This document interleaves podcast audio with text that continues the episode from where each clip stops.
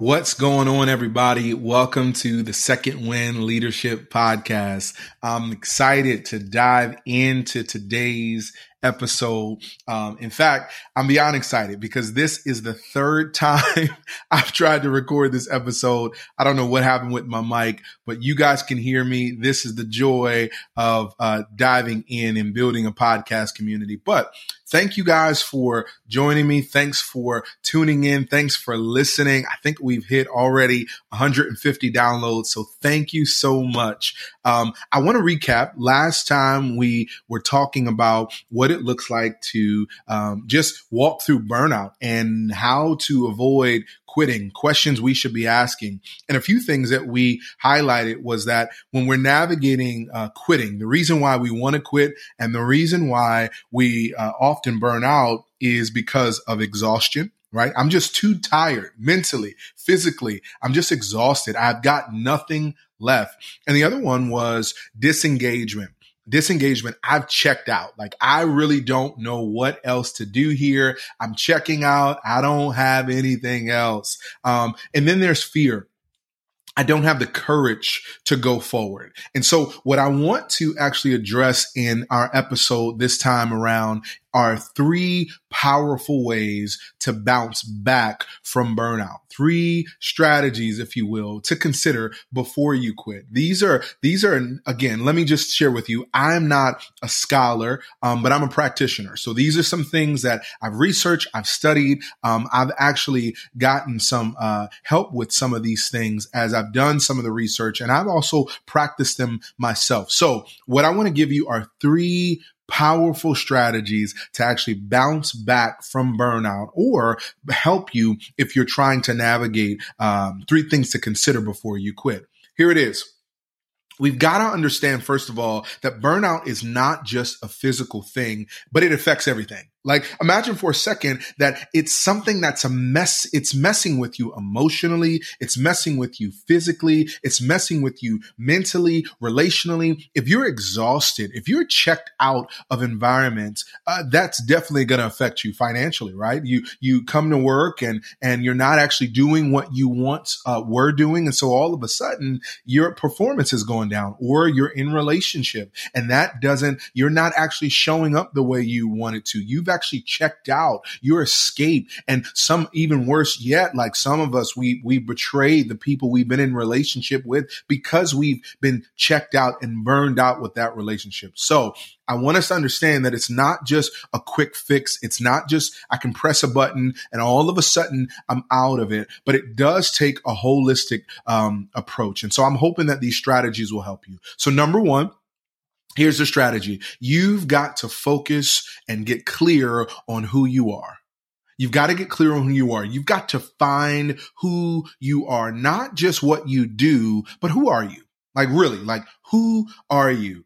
And so uh, there's one guy that I really love to to uh, read. It's Henry Nouwen. He's a Dutch Catholic priest, a professor, writer, theologian. He's a late uh, um, priest, writer, and theologian, and he died a few years ago. But his work is so amazing. In fact, he says that there are three lies that mess with our identity. So when you're trying to figure out who you are, it's important for you to understand the lies and so three lies that mess with our identity. Number one is I am what I have.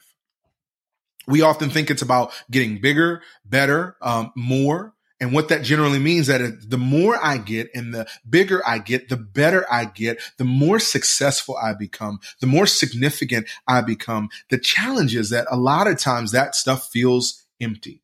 I'm not diminishing accomplishments. I'm not diminishing success. I'm saying that sometimes we pursue things that often will define us and they actually leave us feeling very empty. Jesus says something that's so critical. I don't know what your faith tradition is or what your faith journey looks like, but Jesus says something that we could all learn from. He says, what does it profit a man to gain the whole world, but to lose his soul? In other words, you can gain the whole world and absolutely lose your soul.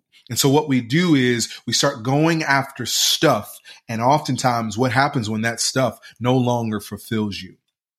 The second lie that Henry Nouwen talks about as we talk about our identity, he says, I am what I have, but he also says, I am what I do. That's another lie. I am what I do. See, this is when we generally define ourselves by what we do. If I were to meet you for the first time, um, and you were to meet me, the probably the first question we probably ask each other is, well, what do you do? Or we might even say, who are you? But we would answer with what you do. My personal, what I do is I'm a pastor, right? I'm an organizational leader. I'm a husband. I'm a dad. I'm a speaker. Um, I, I, I'm a coach. I'm a consultant. I do this. I do that. But what is it for you? You're a doctor, right? You're an education major. Maybe you're a social worker, a parent, a grandparent. Um, maybe you're the best salesperson ever. Maybe you're an influencer. Uh, uh, maybe you're just someone who's aspiring to be uh, a speaker or or a coach. Whatever it is, we generally define ourselves by what we do. But let me ask you this: What happens when those roles change? All of a sudden now your world comes crashing down because you no longer have the position, excuse me, or the role that you had once before. So the athlete that no longer gets to play in the game, now all of a sudden her world has crashed down. Uh, the, the parent who's been praying for their child to come back and they find their significance in their parent and parenting and the child never returns. Now all of a sudden your whole world is thrown off. It's the pastor who no longer feels relevant it's the business leader who no longer is actually uh, working in that business. Whatever it is for you, it's the student that you could not get into the school you thought would actually give you identity. And what happens when those roles change is that our world becomes crashing down because we tied our identity into what we do as opposed to something greater. And so the last lie is not just what I am, what I am, I am what I do. The final lie is I am what others think of me. In other words, you order your life around what's important to others, not just what's important to you, but you order your lives around what's important to others. This is beyond code switching, but this is actually impersonation. Like you're trying to be for someone else something that's not authentic to you. And the reason you're doing it is to gain their approval, to gain their praise. And what's crazy is that when we live for the praises of others, we die from their criticism. We actually, uh, we, we, we absolutely just dive from the words they say. And so we're, we're looking for people to say the right things about us. We're looking for people to affirm us. And you find yourself, you're always trying to do things or create scenarios where you're the hero in the story because you want people to look at you and be impressed. And here's the crazy thing. Most times they don't even know that you're leaning on them or looking at them to be this significant figure in their life. And so they're they're just normally going about their day, but you've rearranged your whole life around them. And what happens is you find up, find yourself not really knowing who you are because you've been living for others. You're heartbroken and they don't even seem to notice. And so, well, what do we do here, right? Well, first of all, we've got to understand if we're going to find out who we are, we've got to actually address and expose the lies. That's what we just did. We just looked at, we expressed and we exposed the lies, but now we've got to replace it with truth. The beauty of truth is that in order for it to be true, it needs to be true everywhere. Truth truth remains true no matter where you go, no matter where you take it. That's the beauty of truth. And so the truth is you've got to find something in your life that is deeper, that's bigger than you. You've actually had, you've got to find something in your life that's more stable than your circumstance, stable than your circumstance. I, I promise y'all I can talk. This is the third episode and my, my voice, I'm just tired, but I want to make sure we get this content. So the truth that I live by, the unshakable truth that I live by is that I'm a, I'm a child of God. I'm a child of God. I don't know what your faith journey is. I don't know uh, what what you've been through. I don't know where you are as it relates to religion or the relationship with a higher power. I don't know where you are, but I know my truth is I'm a child of God. This is so helpful for me because it actually changes the way I live.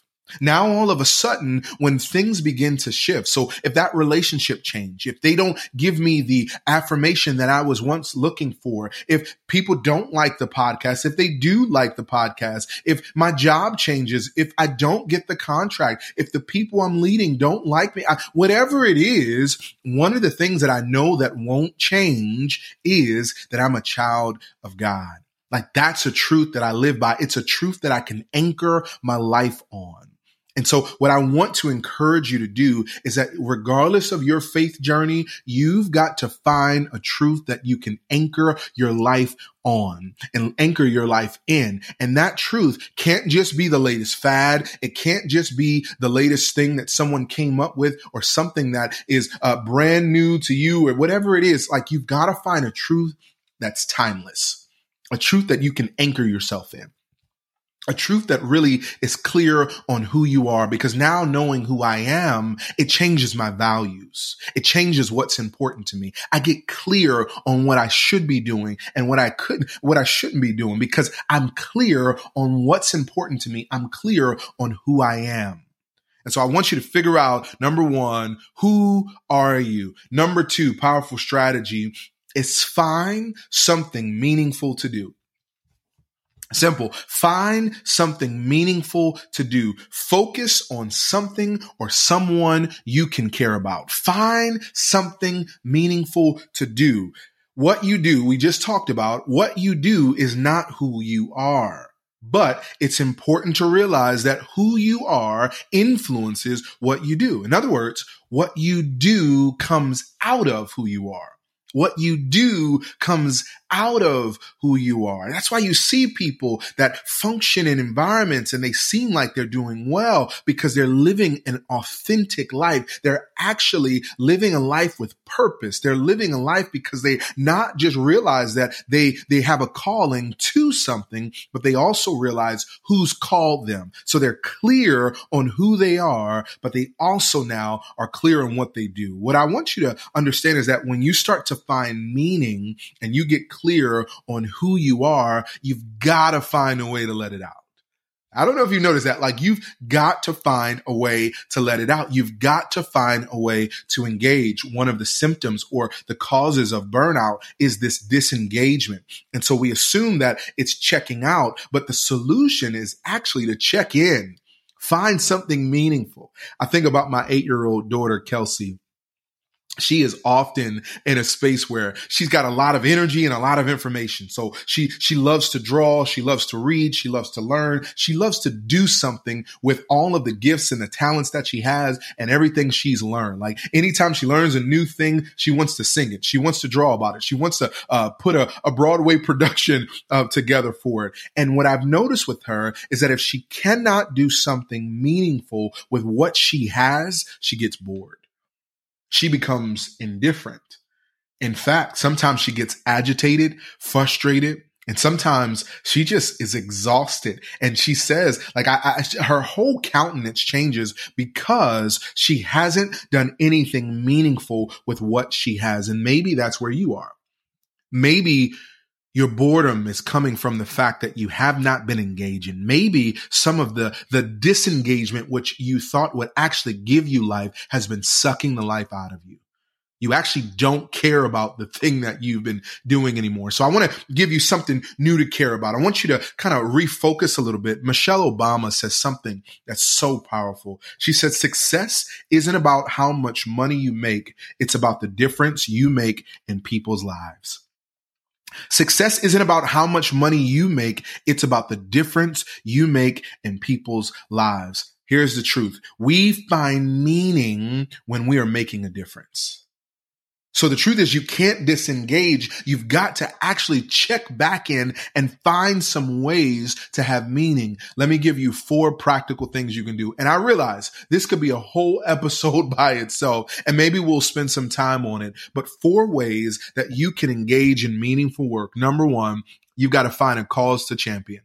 Maybe you are at your job or you're in your business, you're in your family and you've been exhausted. You've been checking out and you need to figure out, okay, what's the cause that I'm going to champion? Is it, do we need to change our culture? Are we disconnected at all? Okay, cool. So I'm going to champion the cause of being the chief connection officer or I'm going to champion the cause to, to, to, to bring the most joy in the house, or I'm going to champion the cause of being the hardest worker in the building, whatever it is, you got to find a cause to champion. You've got to find a community to contribute to so often we find ourselves when we're bitter or disengaged, we find ourselves criticizing, condemning, uh, we, we, find ourselves even demonizing people for what they are putting out into the world and into the different spaces. And what if we were to shift that? What if we actually were to contribute to it?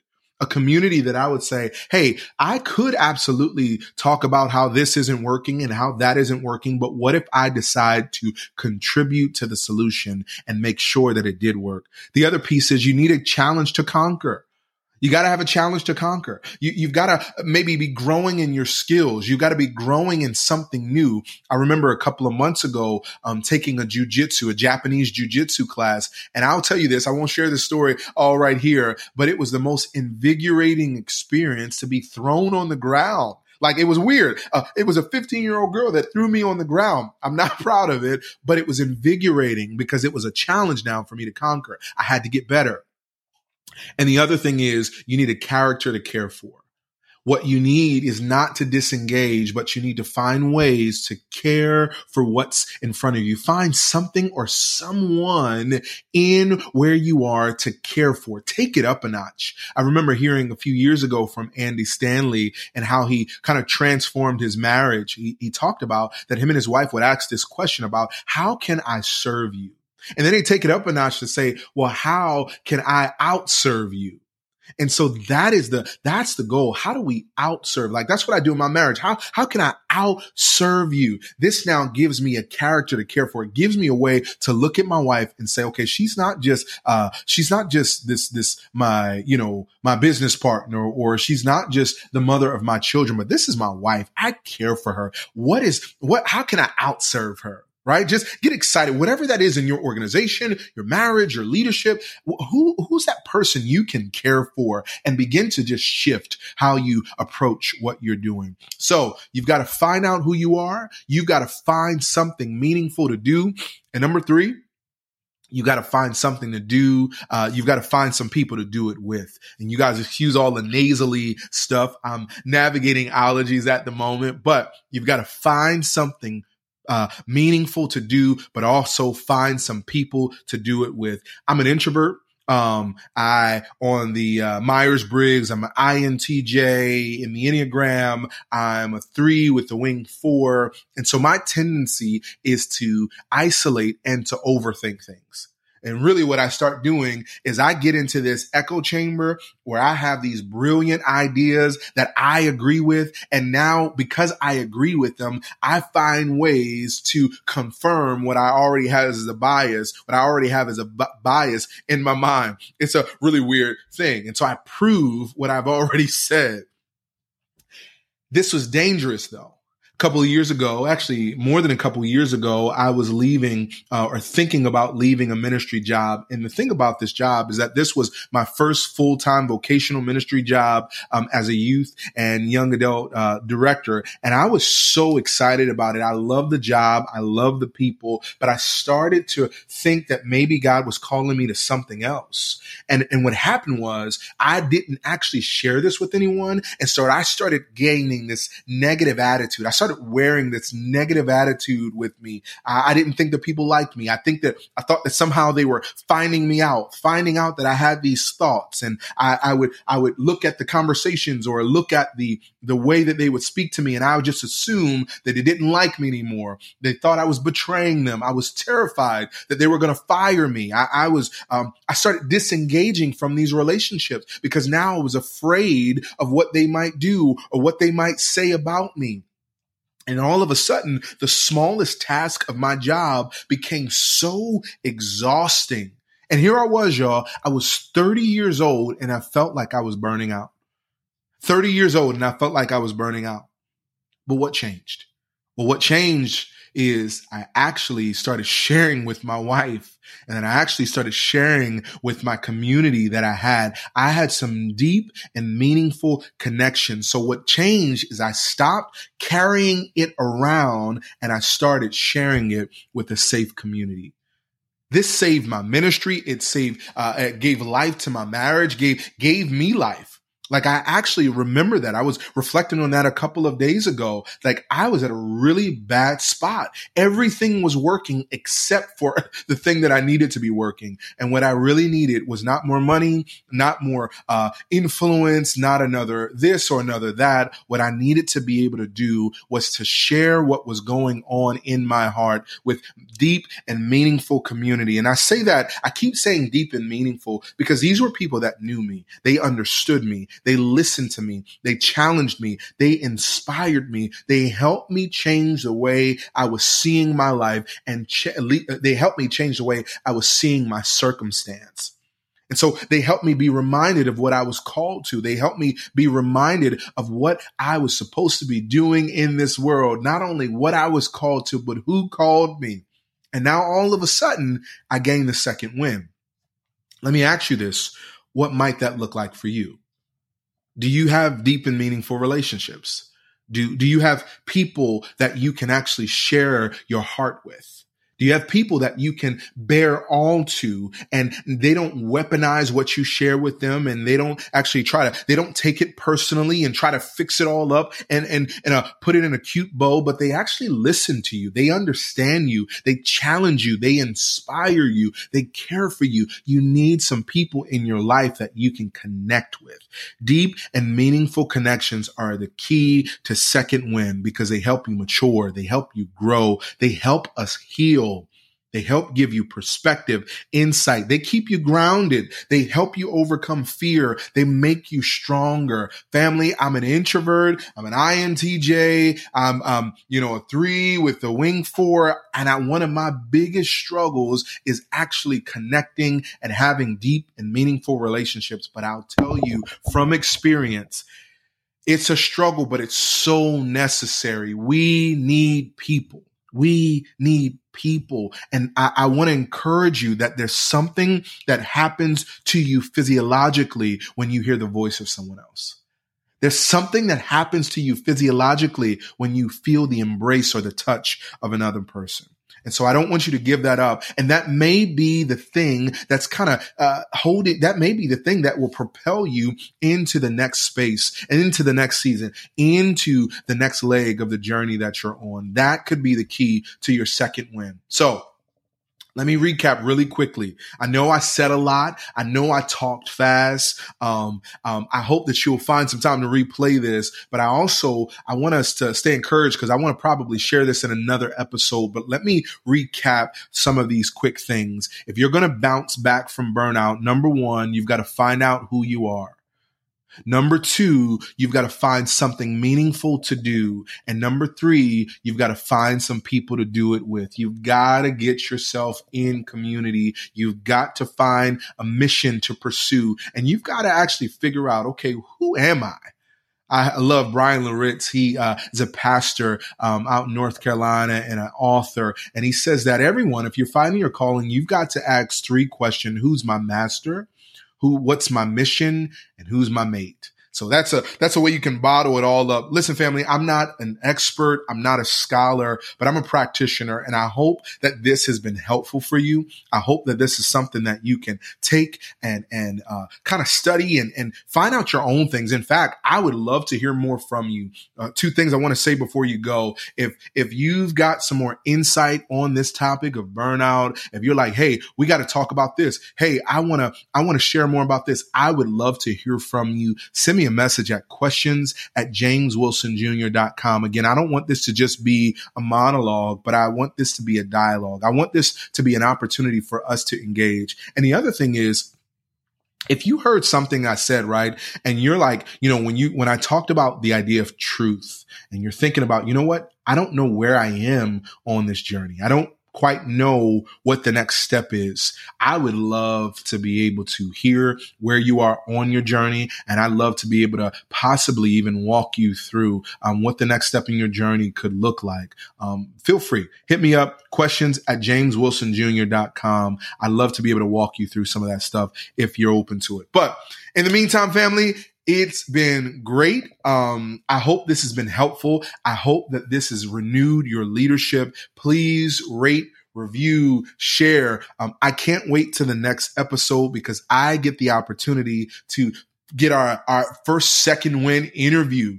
Um, it's going to be dope. You don't want to miss it. Um, listen, also every episode, we're dropping episodes every second and fourth Tuesday of the month. So everywhere you listen to podcasts, every second and fourth Tuesday of the month, we're going to get it dropped for you. So rate, review, share it, give me some feedback. Um, I'd love to hear from you. Again, I hope that this is something that's beneficial to you. Hit me up, questions at jameswilsonjr.com. Um, family, this has been the second wind leadership. I hope that you feel renewed in your leadership and restored in your hope in life.